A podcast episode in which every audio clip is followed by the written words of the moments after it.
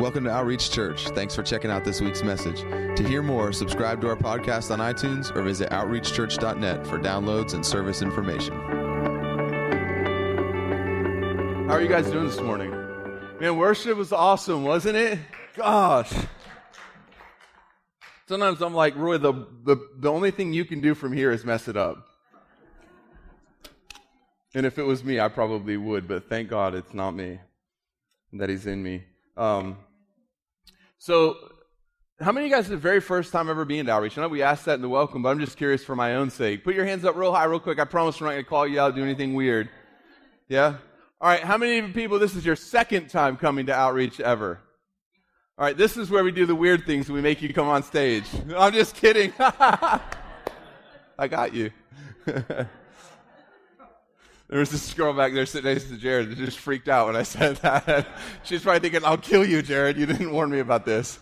Um, no, we're really happy that you're here, and we're really happy that you came back. We're not just happy the first time you come. We're thankful that you chose to come back this morning. You could have done anything, and you chose to be here and worship with us and, and add who you are to what God's doing. And we don't take that lightly or for granted. We're thankful that you're here this morning. Um, so last week, we started talking a little bit about uh, words of wisdom, words of knowledge. We talked about Nathaniel and how, how Philip meets Jesus and decides, I have to go tell somebody. You know, there's a, there's a thing in your life where evangelism will flow from a pure place when you really meet Jesus. When you know, Philip meets Jesus, it says the first thing he did was ran and told somebody else, You have to come meet this man. He's the one. If there's not something in us that says, somebody has to know about this Jesus that I met when we meet him, we might need to question how we really met the, the, the Christ. Because we'll tell people about a cheeseburger if it's good enough. No, we will. You will evangelize for a restaurant. You realize that's all evangelism is, is sharing something that's in your heart with other people.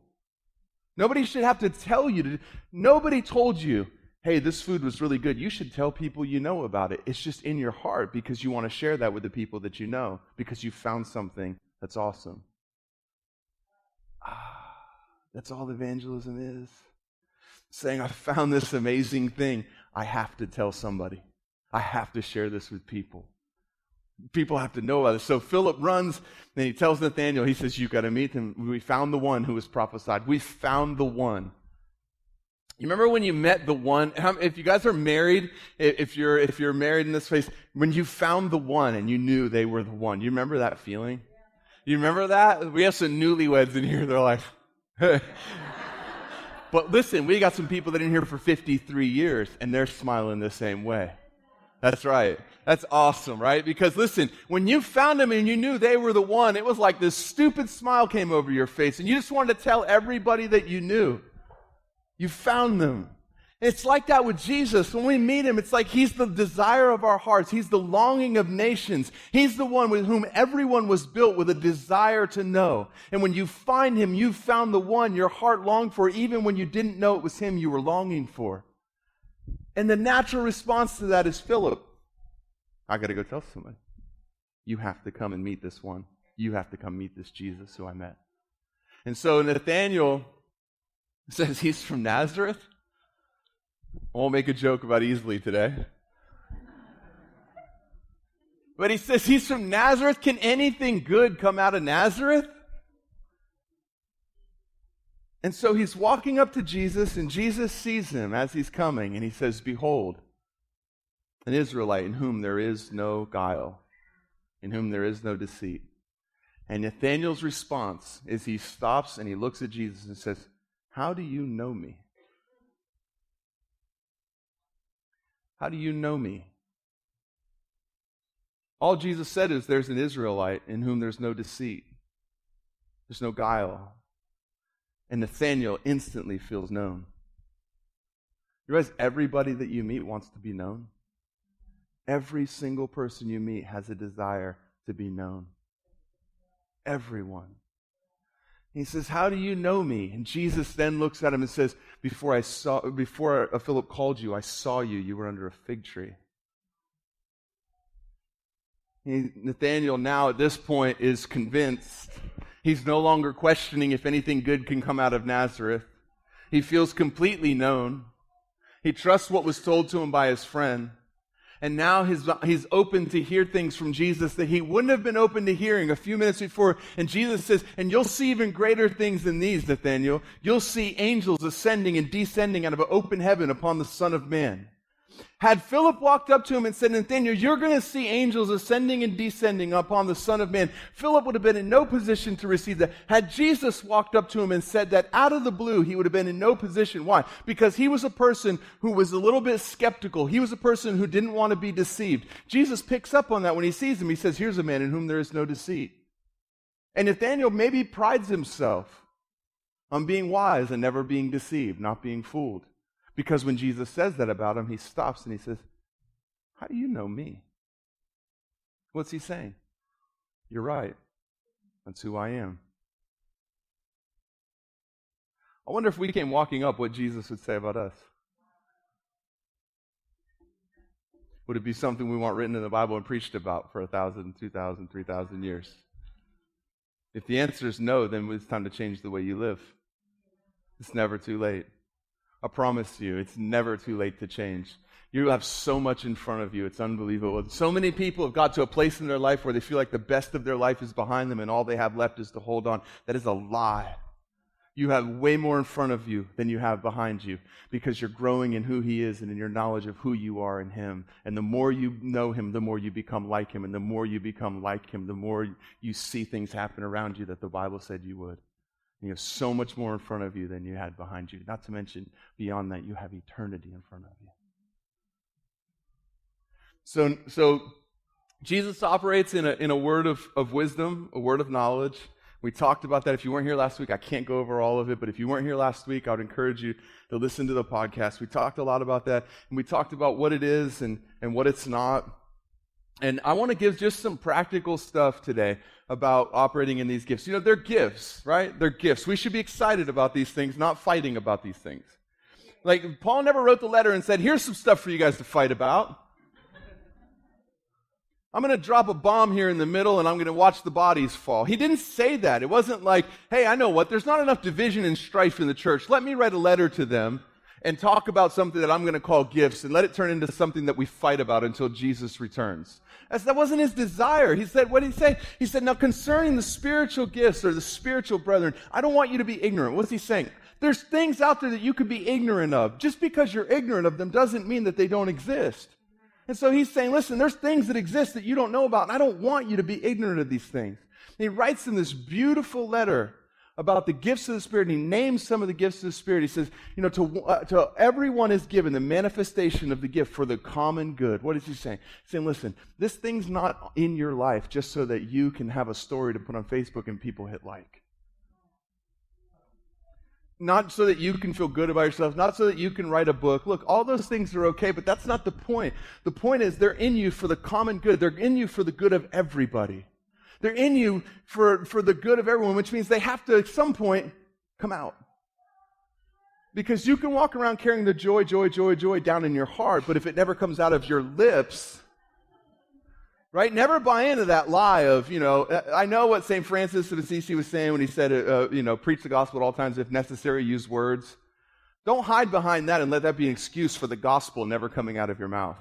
Because if Jesus felt it necessary to use words when he preached the gospel, I promise you it's probably going to be necessary for us to use words when we preach the gospel.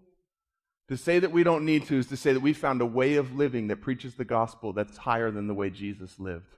That's crazy. How arrogant. Don't ever get caught in that stuff. A lot of people hide behind that. It's an excuse to not have to open their mouths and declare something. If Jesus opened his mouth and boldly declared the gospel in so many places, if the disciples that followed him boldly declared the gospel in so many places, there's every chance that no matter how you're living your life, there's going to be opportunity and necessity for you to open your mouth and boldly declare the gospel of Jesus. So they're in for the common good.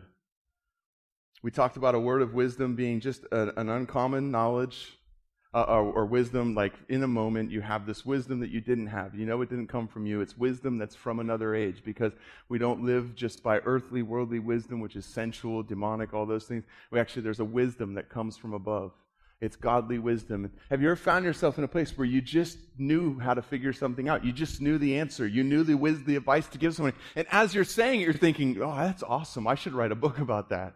I should write that down. That was good. And I would, I'll go home sometimes after having counseling sessions. Me and Patty will, will do marriage counseling with people. And I'll look at her and I'll say, that was really good when you said this. And she's like, oh, I said that. Yeah, that's right. I did. because it wasn't something that she came there planning to say. Remember Jesus talked about the word of wisdom with his disciples? He said, in that day, they'll bring you in front of kings and rulers and authorities to persecute you. But it'll actually be an opportunity for you to share your testimony. Take no thought beforehand what you will say. For I I will give you the words to speak. What was he saying? You don't have to have this all figured out. You can rely on my wisdom when you find yourself in a place, and I'll tell you what to say. That doesn't mean that we never plan what we're going to say ahead of time. It just means there's going to be opportunities. There's going to be times where he doesn't want you to have a game plan. He just wants you to walk in obedience and listen for what he has for you to say.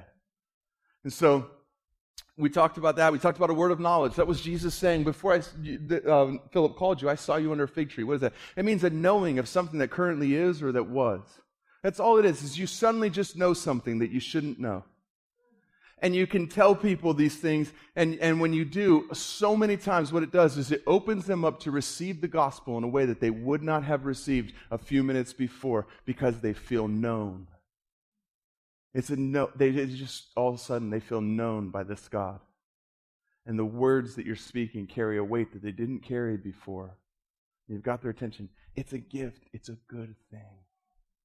Paul said, earnestly desire spiritual gifts. Don't sit back and say, well, if it's, if it's real, how come it doesn't happen to me? I don't believe in that stuff. You've just self prophesied. And it's doomed to come true because he said you have to earnestly desire these things. He said when James says if you even even something like wisdom that we know it's God's heart to give, James says when you ask you must believe that you have what you ask for. Otherwise, if you don't, you're unstable, tossed about, and let that man expect to receive nothing of the Lord. What thought you said God wants me to receive wisdom? If, if He wants me to have wisdom so bad, why don't I have it? I don't believe that He really does. Well, there you go. According to James, keep expecting to receive nothing because there's a belief required that when we ask, we have what we ask for. That's on us. That's not God in heaven choosing favorites. That's God when He says He's a respecter, not a respecter of persons. And people take that sometimes to mean that God won't do for one what He, what, you know, what He won't do for everyone. It doesn't mean that. It doesn't mean that, that everything that happens is, is equal. It means that everybody has equal opportunity to access Him. It means that the Word says the same thing to everybody, and it's those who actually believe it and by faith grab a hold of it. It's why the woman who had the issue of blood was healed when everybody else around her wasn't, including a bunch of people that probably probably had issues, even though they touched Jesus. Because Jesus looks at the disciples and says, Who touched me? And they look at him and say, How can you ask us who touched you? You're surrounded by people. In other words, everyone's touched you. He says, No, but power went out of me. Somebody received something from me. And it was the woman who went there and by faith grabbed a hold of him and said, If I could just touch the hem of his garment, I'll be healed. She's the one who got healed, not everybody else that casually brushed up against him in the middle of the crowd.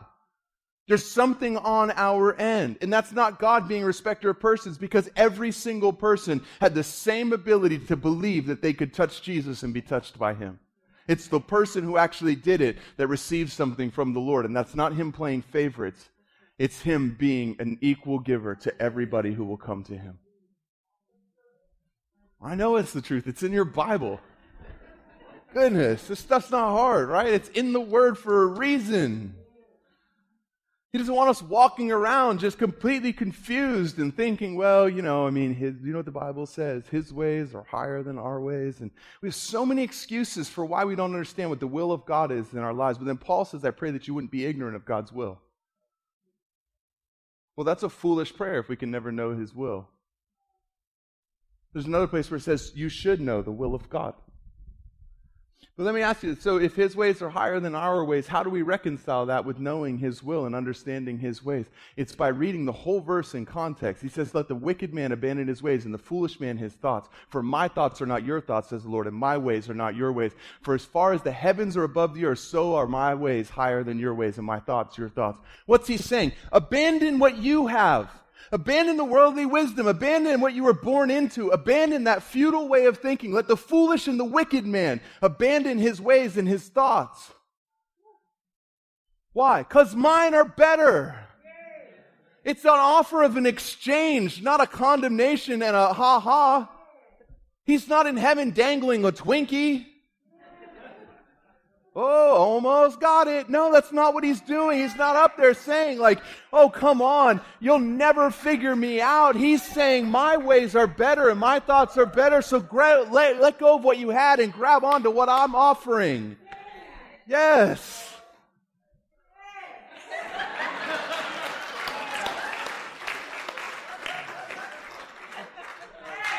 Otherwise, it's just a God in heaven pointing out to people something that they have no ability to do anything about.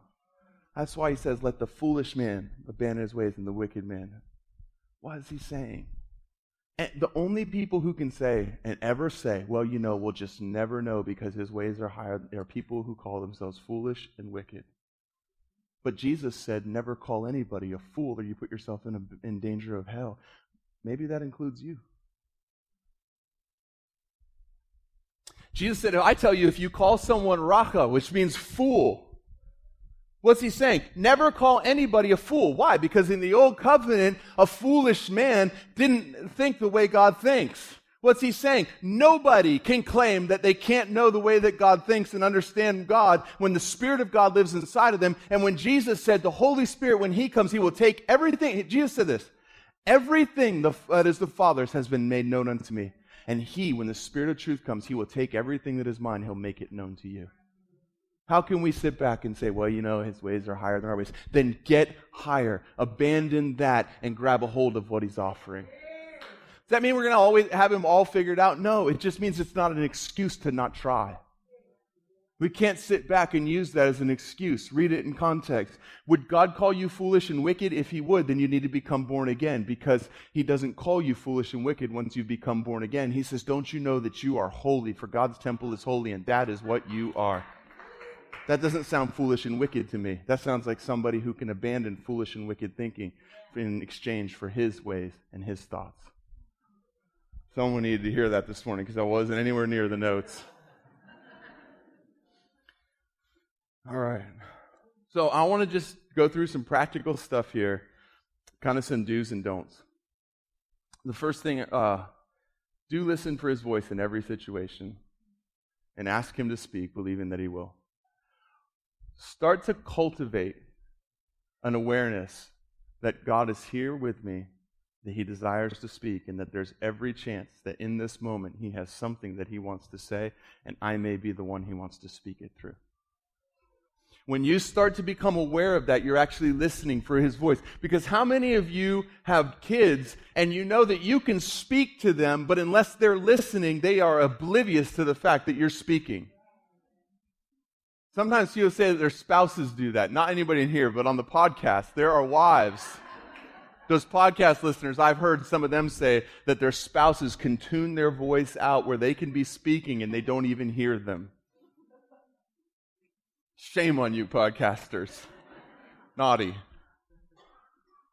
But you know what that's like? That means that somebody's speaking, but because we're not listening, because we're not valuing, because we're not attentive for, because we haven't cultivated this idea that maybe he wants to speak, we don't hear him speaking. So we're like the people who God speaks from heaven and says, This is my beloved son in whom I am well pleased. They go, It was thunder. I don't know, it was just thunder. No grid. They don't even know that someone spoke, never mind who it was. And there's people who walk around completely oblivious to the fact that God is speaking, and everything they hear, they, they write it off to something natural. And anything supernatural is weird. And then you have the people who they heard it, but they didn't know who it was. It sounded like the voice of an angel. They're at least aware that it was a voice speaking, but they have no idea who it was that was speaking. And Jesus, listening to the Father, why? He said, The words that I speak are not my own, but the things that I say, I only say what I hear the Father say. The words the Father has given me, right? So what does that mean? That means everywhere Jesus went, he was attentively listening to and cultivated an awareness of the voice of God that was speaking. And Jesus looks at him and says, I know who spoke and I know why. He said, This was spoke not for my sake, but for yours. It was my Father who spoke these things. What's he saying? I can hear it, and I can not only know who's speaking, but I know why he's speaking. And then Jesus said, As the Father sent me into the world, so also send I you. Go in my name. What's he saying? That the way that I walked in this earth is the way that I desire for you to walk. Not because he said, Follow me. You realize Jesus, out of his mouth, never said, Sing songs to me. And you talked about worshiping God in spirit and truth. So obviously, as part of the Trinity, we worship Him. But He never actually said, sing songs to me specifically. But He did say, follow me. And we've gotten so good at some things that He never told us to do that aren't bad things and they're awesome things. And we are commanded to worship God. So don't hear me say that we're not supposed to worship Him. We're not supposed to praise Him. But I'm saying, out of His mouth directly to the people, He said, follow me. Let's make sure that we're not really good at things he never actually directly told people to do while ignoring the one thing he actually directly told everybody to do. Follow me. If I tell Jackson, my little son, or Aaliyah, my daughter, well, I can't use Aaliyah in this example anymore because she's 15 now and she's starting to drive, which freaks me out. If I told Jackson, follow me, and then I hopped in my car and I drove off down the road, he has no ability to go where I'm going. He has no ability to follow me. I wouldn't be a very good dad. I wouldn't be a very good leader. Which must mean that when Jesus said, follow me, he actually made a way for us to follow him. Maybe that's what he meant when he said, I go to prepare a place. When he said, where I'm going, you can't go. I go to prepare a place for you. And, it's, and then later he says, It's better that I go because if I go, the Holy Spirit can come, the Spirit of truth. And when he comes, he will lead you and guide you in all truth. What's he saying? I would never tell you to follow me without making sure that you had a way that you could actually follow me. So I'm going to send you a leader who will guide you. And then you can actually do the thing I've called you to. That's pretty incredible. That's pretty incredible. I can see it in the worship leaders right now. I'm not putting worship down. I love worship. I love it. I love musical work. Oh, look, our lives are worship. It's not just a little bit of music, right? Everything that we do, we're worshiping something. And I love when we gather and we sing and we praise Him and stuff like that. But I am saying that Jesus specifically said, Follow me. So much so that when He was giving directions, He said to people, If any man would Come after me. If any man would follow me, he must first, and told them what to do. Why? Because he thought everybody would. So he figured if you're going to come and follow me, I should tell you how to do it because the assumption is if Jesus said, Follow me, and I say he's my Lord, then I'm following him.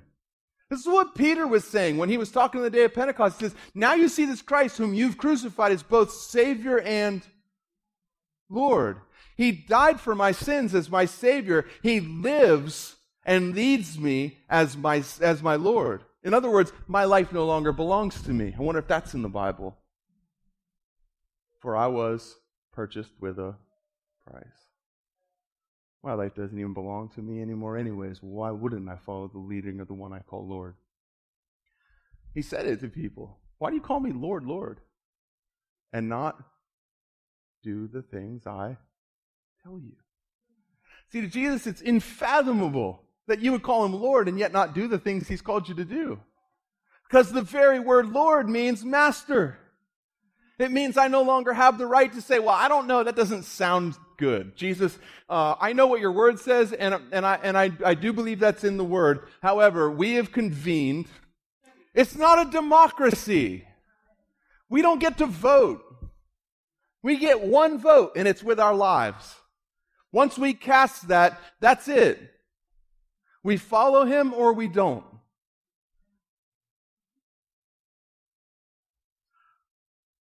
It's awfully quiet.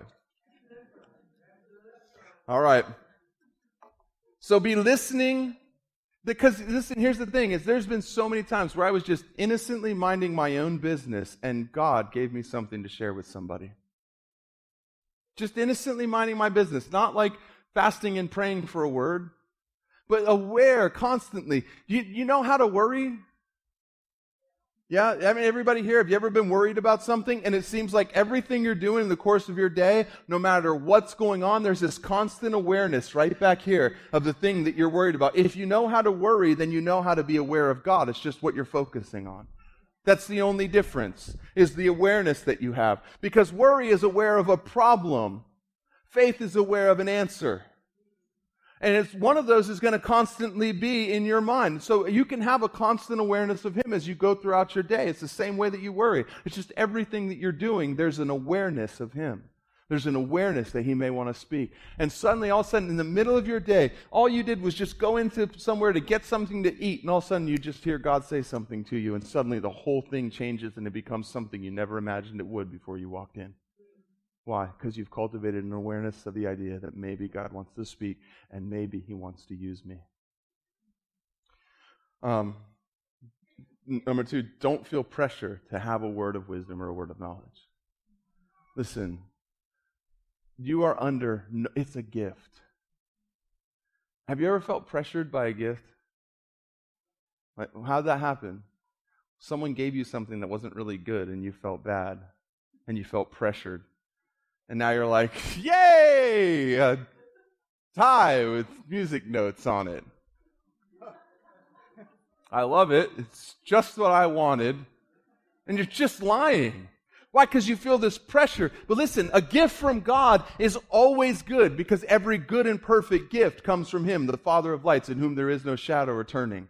What does that mean? It means everything he gives as a gift is good. There's no pressure involved with it. There's no pressure for you to come up with a word. Don't feel like you have to make something up. We're going to talk about this in a little bit, but you always have a word from God for every single person you meet. Every single person you meet, you have a word from God for them. And that's what? It's the gospel. It's the message of reconciliation. It's that you were once alienated, but now he sent his son. And now we see that through Christ, God is reconciling the world to himself, no longer counting their sins against him. So now we beg, as though God himself begs through us, be reconciled to God. You have the ministry of reconciliation. It is always in your mouth. You have a word for every person that you meet. There's no pressure to have anything other than that. But if he gives more than that, then you speak what he's saying. Listen to me. Never, ever do this. Ever, ever. Say something that you know naturally and pretend that it's a word that you received supernaturally. Never do that.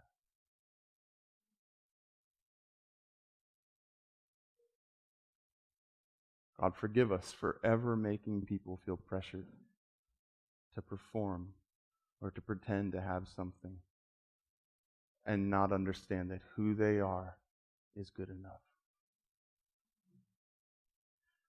I've experienced this before. And when you find out, it's the worst thing ever.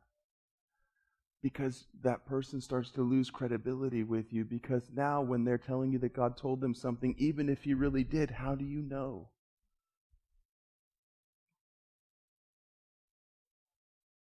Whatever you have from God to speak is good enough. Don't, if you know something naturally, just say it naturally.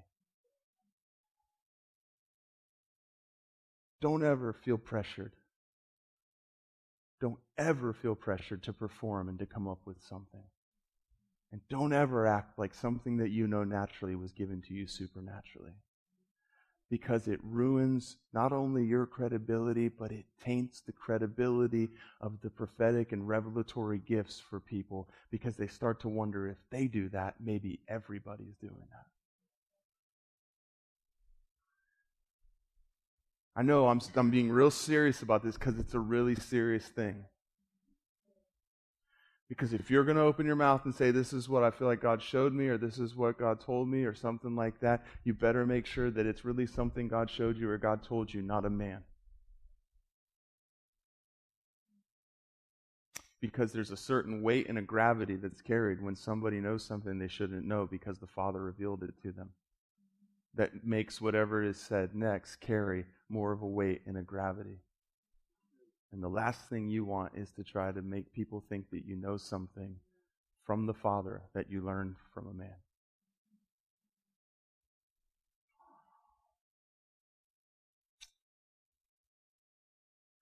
Okay. We all right? Okay. Listen, none of you guys would do that. I know that. None of you would ever do that, but I'm just telling you so that when you're talking to other people about this, you can encourage them in that. Because you guys wouldn't do that. Not even the podcasters would do that. Uh, okay. Do realize that every time you speak a word of wisdom or a word of knowledge, it will involve risk and it will take faith. Every single time. People that have been doing it for years, people that have just started doing it, it doesn't matter. When you feel like God has given you something to share with somebody, God showed you something, God gave you a word to share with someone, a word to speak with somebody, every single time it's going to require faith. And He wants it that way because without faith, it's impossible to please Him, which means what? When we do things in faith, it, faith, it is pleasing to Him. And it involves risk. Guess what? You know what helps the biggest with being able to take that risk and just step out? Being dead to self, not being alive for me. It's why Jesus said, if you want to follow me, if you want to do the things that I did, you're going to have to first deny yourself. Why? Because someone who's denied themselves isn't worried about what others think about them. It makes it a whole lot easier to step out in faith and do what you feel like God's calling you to do when you're not worried about what others think about. If all we are worried about is the way we'll be received by men, we will we are now speaking. Paul said, he said, Now I'm speaking for the praises of men and not God. If I'm saying what I'm saying and I'm worried about how you're going to receive it, of course we want people to receive it. He's not saying, like, oh, just flippantly throw it out there. Don't worry about it. Who cares? Of course we want people to receive what God's saying. But what we're saying is, if our concern for the way they receive us is greater than our concern for being obedient to the Father, something's wrong. Every time you step out and do something God's called you to do, listen, He may call you to preach the gospel to somebody in a restaurant. It's going to take risk because there's a chance that person's going to think you're a fruitcake. There's a chance that they're going to come at you hostilely. There's a chance that maybe they're going to be angry and fed up because somebody in the name of Christianity did something to hurt them and you come along and you present truth to them, but because of their filter, because of the way they hear you, they take it the wrong way and they respond to you in anger. They respond to you in ridicule or in scorn. Who cares? When we're, I promise you, when we're forever in eternity, we won't stand there licking our wounds and asking God, well, I just don't understand why you told me to say that to that lady that time and she said mean things to me.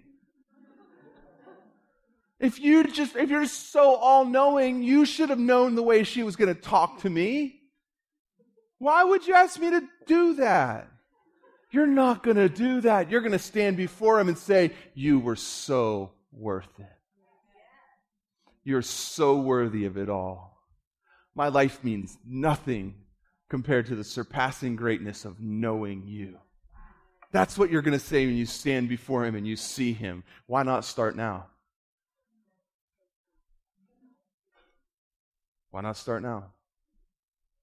Why not just die to yourself and understand what people think about me means nothing. What He sees means everything.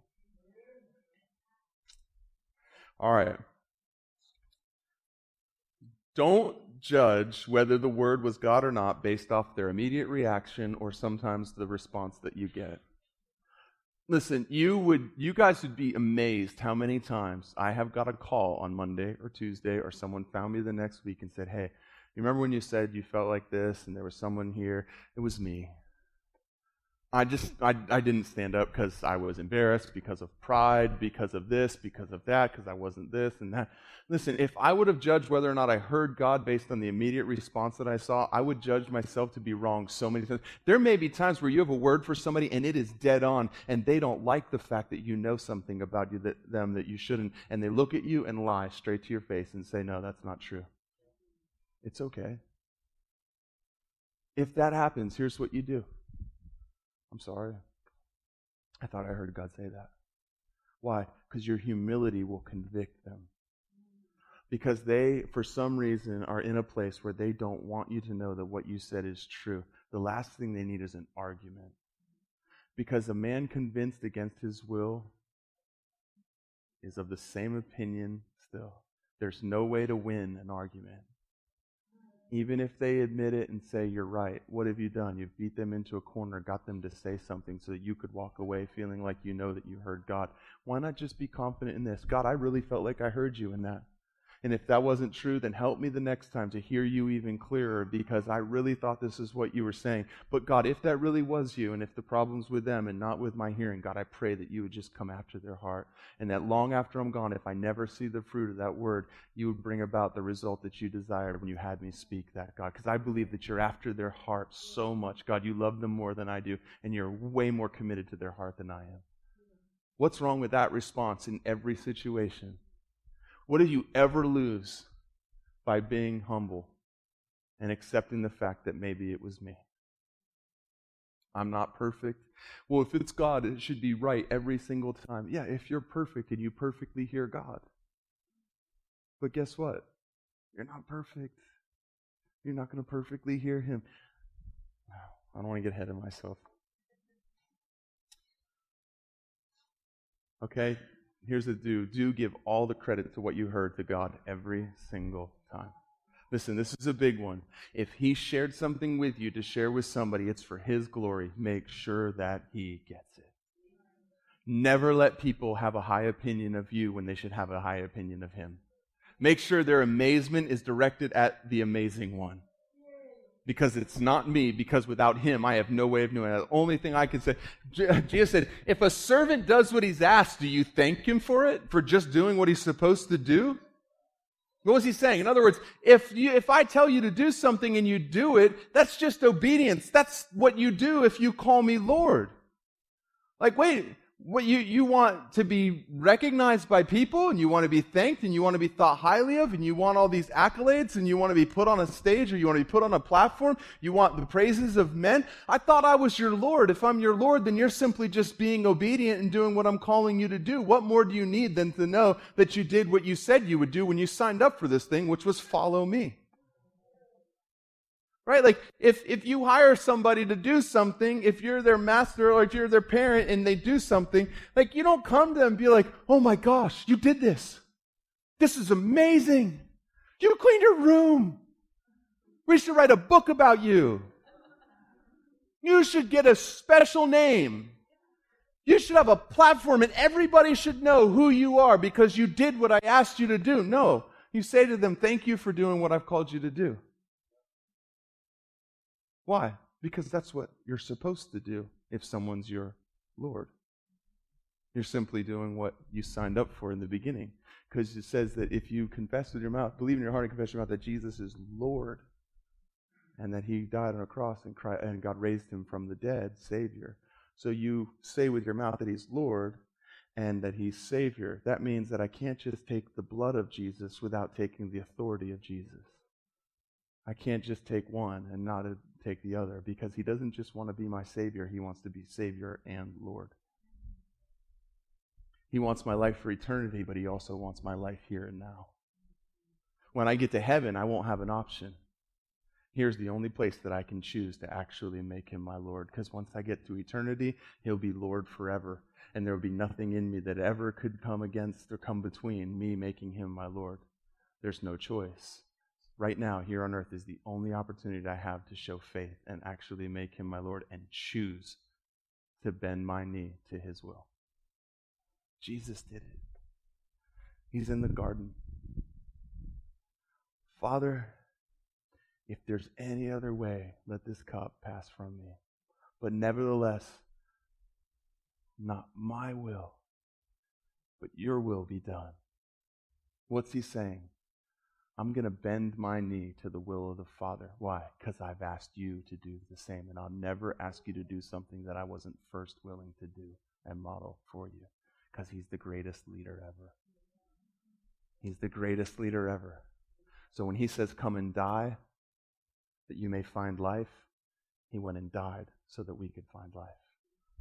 He's never asked us to do something. It's why He let John the Baptist baptize Him. What did He need to be baptized and washed of? He wasn't born into sin. He wasn't born of a man. He was born the seed of a woman and the Holy Spirit. There was nothing wrong with him. He wasn't born into sin. He was actually perfect. He was the spotless lamb. It's the only way he could actually be the sacrifice. Why does he need to be baptized? Because he asked us to be. And because he's never asked us to do something that he wasn't first willing to do himself. And if he had to bow his knee and surrender his will to the will of the Father, I promise you, so do we. So do we. Don't add on to the word. Don't add on to the word. Don't add on to what God told you because you think you know what it means and so you want to help him out and dress it up a little bit. If you only hear a word, just say the word to somebody. And if you want to then speak to them about what you think that means or why God had you say that, then let them know, hey, this is just what I think. It's okay to say that to people. It's okay to say, hey, I feel like the Lord told me to say this to you. Say what you feel like the Lord said, and then tell them, here's what I think, if you'd like to know. And ask people, because sometimes they don't want to hear what you have to say, because what you said to them made an impact on them, and the Lord's speaking to them, and the last thing they need is your opinion to muddy the water. So maybe just ask people, would, would you like to hear what I think? This is what I think. And make sure they can differentiate, because here's the problem. If you give them a word from the Lord that is correct, a word of knowledge, say He gives you a word of knowledge about somebody, Everything you say after that word of knowledge carries a weight and a gravity. And if they don't understand that you switched from God's showing you to your own thinking, your own wisdom, or what the, you feel like the Spirit of God is showing you inside, they may put more weight and gravity on the advice you give them that's attached to the word of knowledge. And they may feel this obligation to do what you're saying because they feel like it was the Lord speaking it to them rather than letting what you told them be from the Lord what was from the Lord, and then the rest of it be, would you like to know what I think? Here's what I think. I'll pray into this, but here's what I feel like the Lord showed me. Let people know that. Why? It opens dialogue. We talked about this before. If you come to someone, you say, This is what God said, and then you ramble off a 30 minute thing, they think everything that you said is from God, and maybe only the first part of it was from God. Let them know. Like, hey, this is what God said. The rest of it is open discussion. And if you think I'm wrong about what God said, I'm okay with that too. I'm just trying to be obedient to hearing his voice. Because you could be wrong. The last thing you want is somebody making a life decision based on a word that you missed.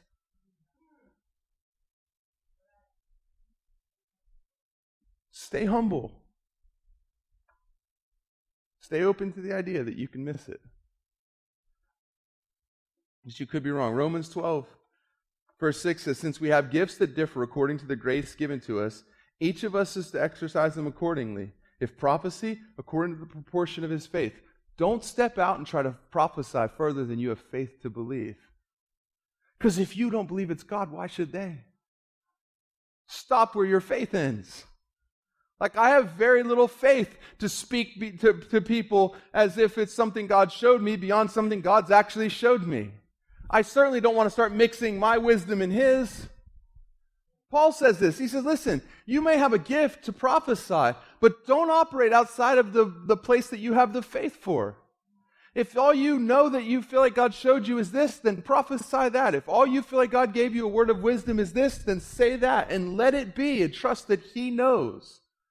Trust that He's given you everything you need. Don't step up further. Do keep listening. You know, because sometimes after you give someone a word, don't just shut off like, okay, God, thank you for giving me a word. I will take it from here. No, because we can do that sometimes, right? Like we're so excited when they say, that's right. Or, or how did you know that?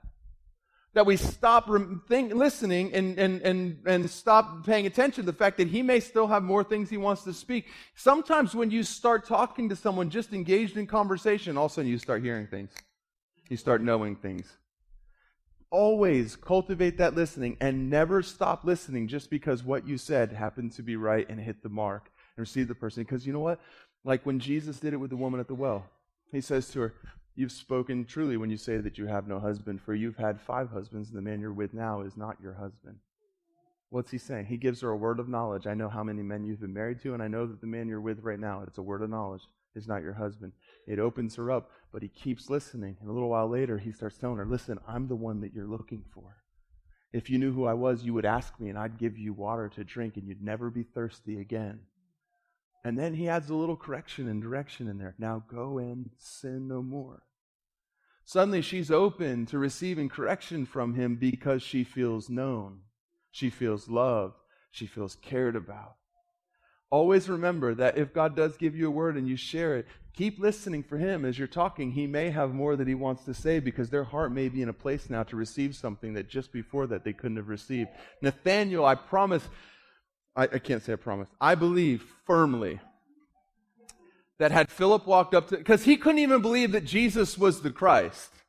Never mind that he was going to see angels ascending and descending on this one that Philip said was the Christ. So I'm pretty sure, I'm pretty confident that had Philip walked up to him and said, Hey, Nathaniel, I found the Christ and you're going to see angels ascending and descending upon him at, through an open heaven. Philip never, I mean, Nathaniel never would have believed it. Because he didn't even believe that Jesus was the Christ. But yet, when Jesus gives him a word of knowledge and says, Before Philip called you, I saw you under the fig tree, suddenly he's open to believing and hearing things that just minutes before he wouldn't have probably even believed. Why? Because a word of knowledge made him feel known, and it also gave a weight and a gravity to what Jesus was about to say. That's the reason God gives you words of knowledge and words of wisdom, is because he really wants to reach people. Remember, it's always for him to know them and them to know him. It's never about you. Ever. We're just a vessel.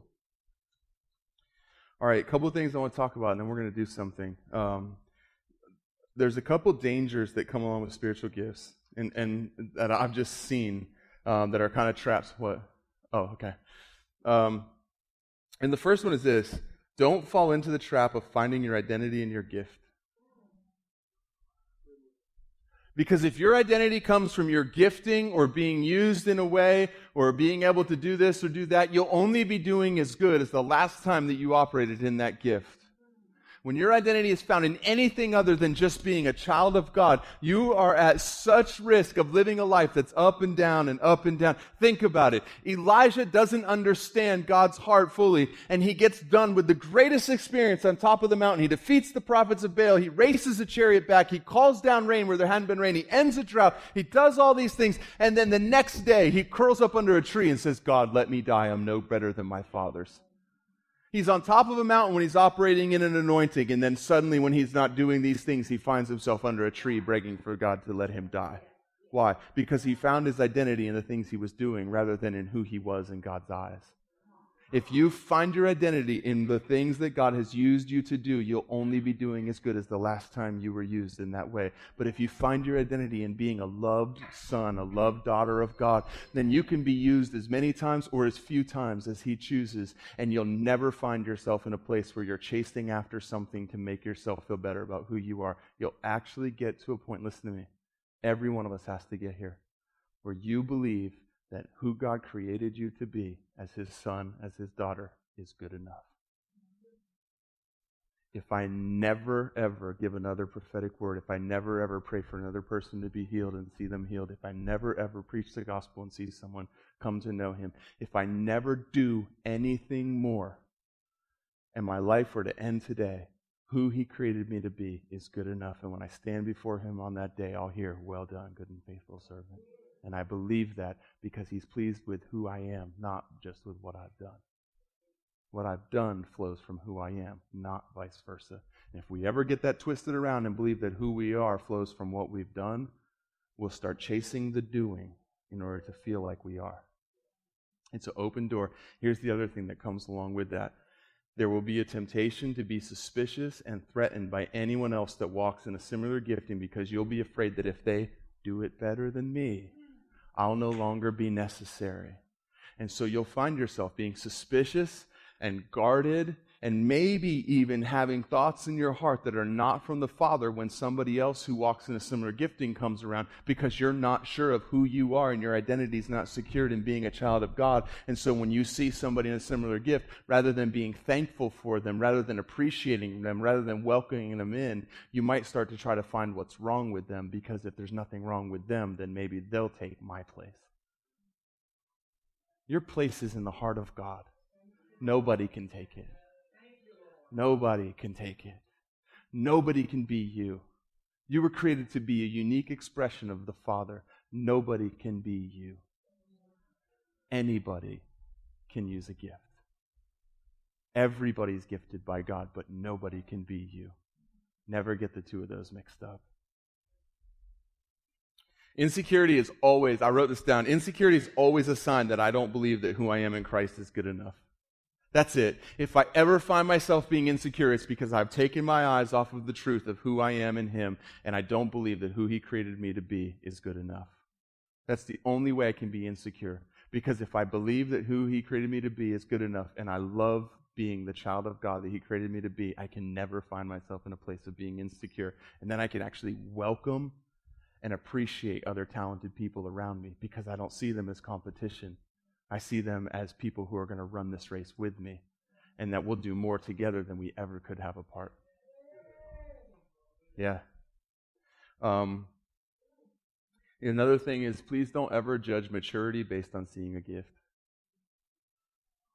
I'm serious. Listen, we often, sometimes we get enthralled. We see people that have a gifting and we think, well, that must mean maturity or any of that stuff. Listen, let me just poke a hole in that with Scripture. So in Luke chapter 10, Jesus sends out 70 disciples. He says, Go and heal the sick, preach the gospel of the kingdom, and, and when people are healed, tell them today the kingdom of God has come near you, right? And so they go out and they come back, and all these miraculous things have happened so much so they're amazed, and they say, Even the demons were subject to us in your name. One chapter later, these same people come to him and say, in, in Luke chapter 11, verse 1, they say, Lord, teach us to pray. It happened that while Jesus was praying in a certain place, after he had finished, one of his disciples said to him, Lord, teach us to pray, just as John also taught his disciples. They walked in gifting before they even knew how to pray. These same people who walked in these gifts wanted to call down fire and kill a whole city because they didn't believe Jesus. That gift wasn't exactly a rubber stamp of their spiritual maturity. All it was was a rubber stamp that they were being used by the Father. Don't judge other people, but even more importantly, don't judge yourself by the manifestation of a gift because you could be living contrary to how God wants you to live in areas of your life and still operate in a gifting and assure yourself, well, I must be doing things right, otherwise I wouldn't see X, Y, and Z. Listen, he spoke through a donkey. You think that donkey was holy? You think that donkey was doing everything perfect? You think that donkey could then look at Balaam and be like, I would like to sleep in the house. God spoke through me. Obviously, I'm doing everything right. I should be the head donkey. You find yourself saying that, you probably are the head donkey. Because you might be in danger of thinking more of yourself because of a gift and finding your identity in that and judging your maturity and saying, well, if I wasn't, then certainly. I've had someone tell me that said, if I'm not doing, then how come? Why? Because God loves people. He used Pharaoh. He used the Egyptians who were beating and persecuting the, the people of Israel to bless them. He used them to accomplish things. Just because God's using you, don't assume that that's a stamp on your life that you're doing everything right. I'm not saying it's a stamp that you're doing everything wrong. I'm saying just don't make it more than it is. It's a gift. But you still have to pursue relationship with Him and daily deny yourself, follow Him, take up your cross, and follow Jesus. Just be careful. And other people around you, just because they operate in a gift doesn't mean that they're the most mature Christian in the room. In fact, oftentimes when people first get born again, they start, God starts revealing himself to them and they start operating in these giftings. I've seen people like that, right? Where they just first get born again. And sometimes it's just because they have such zeal. And I think God just honors that zeal. That's not a sign of maturity as much as it is just a sign of zeal for God. Prolonged. Watch people's lives. I'm not saying inspect them for fruit and be like, oh, I guess they're legit. I didn't think so yesterday, but I think so today. I'm not saying that, but I am saying that you'll see people and it's a, it'll be a pattern of this thing in their life and a pattern of looking like Jesus, responding like Jesus, a pattern of growing in Him, a pattern of walking after Him and encouraging people and responding in love and looking like Jesus. And they look more like Jesus now than they did a year ago. And in a year, they look more then than they did another a, a year past you start seeing maturity in people by what they look like and who they are in their entire life, not just who they are momentarily and being used as a gift in your own life and in the lives of others. The last thing, yeah, we got I think we got enough time. All right, the last thing is is um, you hear people sometimes say, well, if that word was from God, we'll see by the fruit. You know, we'll just judge it by the fruit. Be careful. Because when Jesus was giving the parable of the sower, he starts explaining to them the parable and he says, you know, that, that this, uh, the kind that came on the, on the path was snatched up immediately. The kind that was in rocky soil did this. And then he says this in Matthew chapter 13, verse 22. He says, And the one on whom seed was sown among the thorns, this is the man who hears the word. What word? The word of the kingdom. It's a word from God. This is not like, you know, the word isn't the problem here. He says the sower sows the word. He said, you know, is the word of the kingdom. And the one on whom seed was sown among the thorns, this is the man who hears the word, and the worry of the world and the deceitfulness of wealth choke the word, and it becomes unfruitful. In other words, these are, this is something that someone preached that was given to them by God. It was the word of the kingdom, it was the word of God. And yet, the person who received the word, because they were so concerned with other things and so distracted by other things and didn't value the word that was given to them, it says that it made the word become unfruitful. Was the problem with the person that, that shared the word? Was the problem with the word? The problem was with the soil, with the person who heard and allowed everything else in life to distract them and gave no attention to the word that was spoke to them and it caused the word to become unfruitful. And that person could then sit back and say well i, I just understand if that's the case. If god really wanted this this and this like that person told me why am i not seeing it in my life? I guess that word was wrong because we always want to justify and find problems with other people. Point the blame anywhere else. It's the woman you gave me right? We, everyone wants to do that but Jesus, when he was saying this, said, Listen, because of their response, because they didn't value it, and because they were so concerned with other things and so distracted by other things, it actually caused that word, the word of God, to become unfruitful in their lives. So just because some, the fruit of a word that you give someone isn't borne out doesn't mean that you missed it. Not all the time. It could mean that they actually didn't value and steward that word that was given to them, and uh, something came along and choked the fruit out of that word.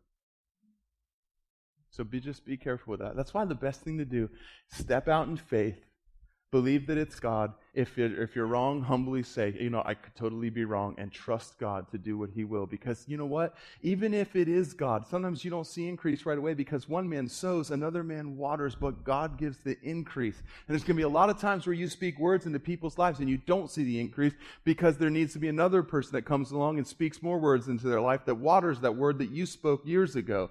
And then now, by now, they live in New Mexico and you never see the fruit of the word that you spoke.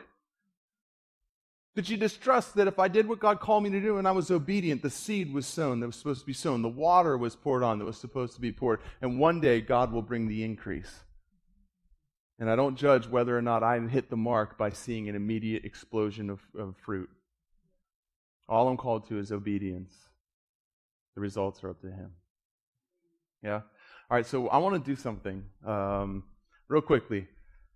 Before we do this, this is how we're going to do it. Each row is going to turn around and face the row in front of them or behind them. So this row will turn and face that row, right? This row will turn and face that row, and, by, and so on. This row will turn and face that row. Before you turn around, here's what I want you to do. I want you to just pray and ask God, God, do you have something for me to say to the person behind me? Now, listen to me when I tell you this. You have something to say to the person behind you because they are a loved child of God whom he gave his son's life to have relationship with. Whether they believe that or not doesn't make that untrue.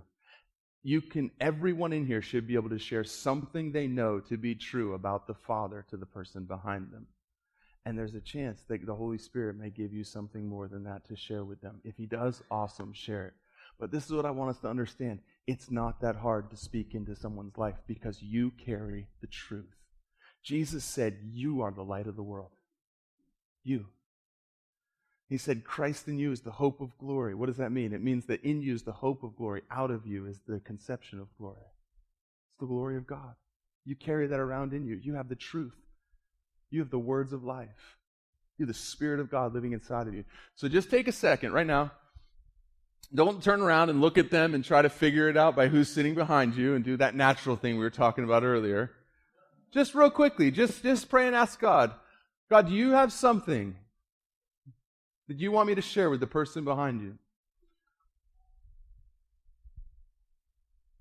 All right, now just stand up and turn and face the people behind you. Go ahead, two rows at a time. So this group's going to face this group. Yep, this row's going to face this row. Yeah. Turn around, face the person behind you. Yep, stand up. Yep. And if there's multiple people, then pick one. Yep. You guys face you guys. Yep. All right, we're getting it. This group face these people. Yep, and you guys face them. Perfect.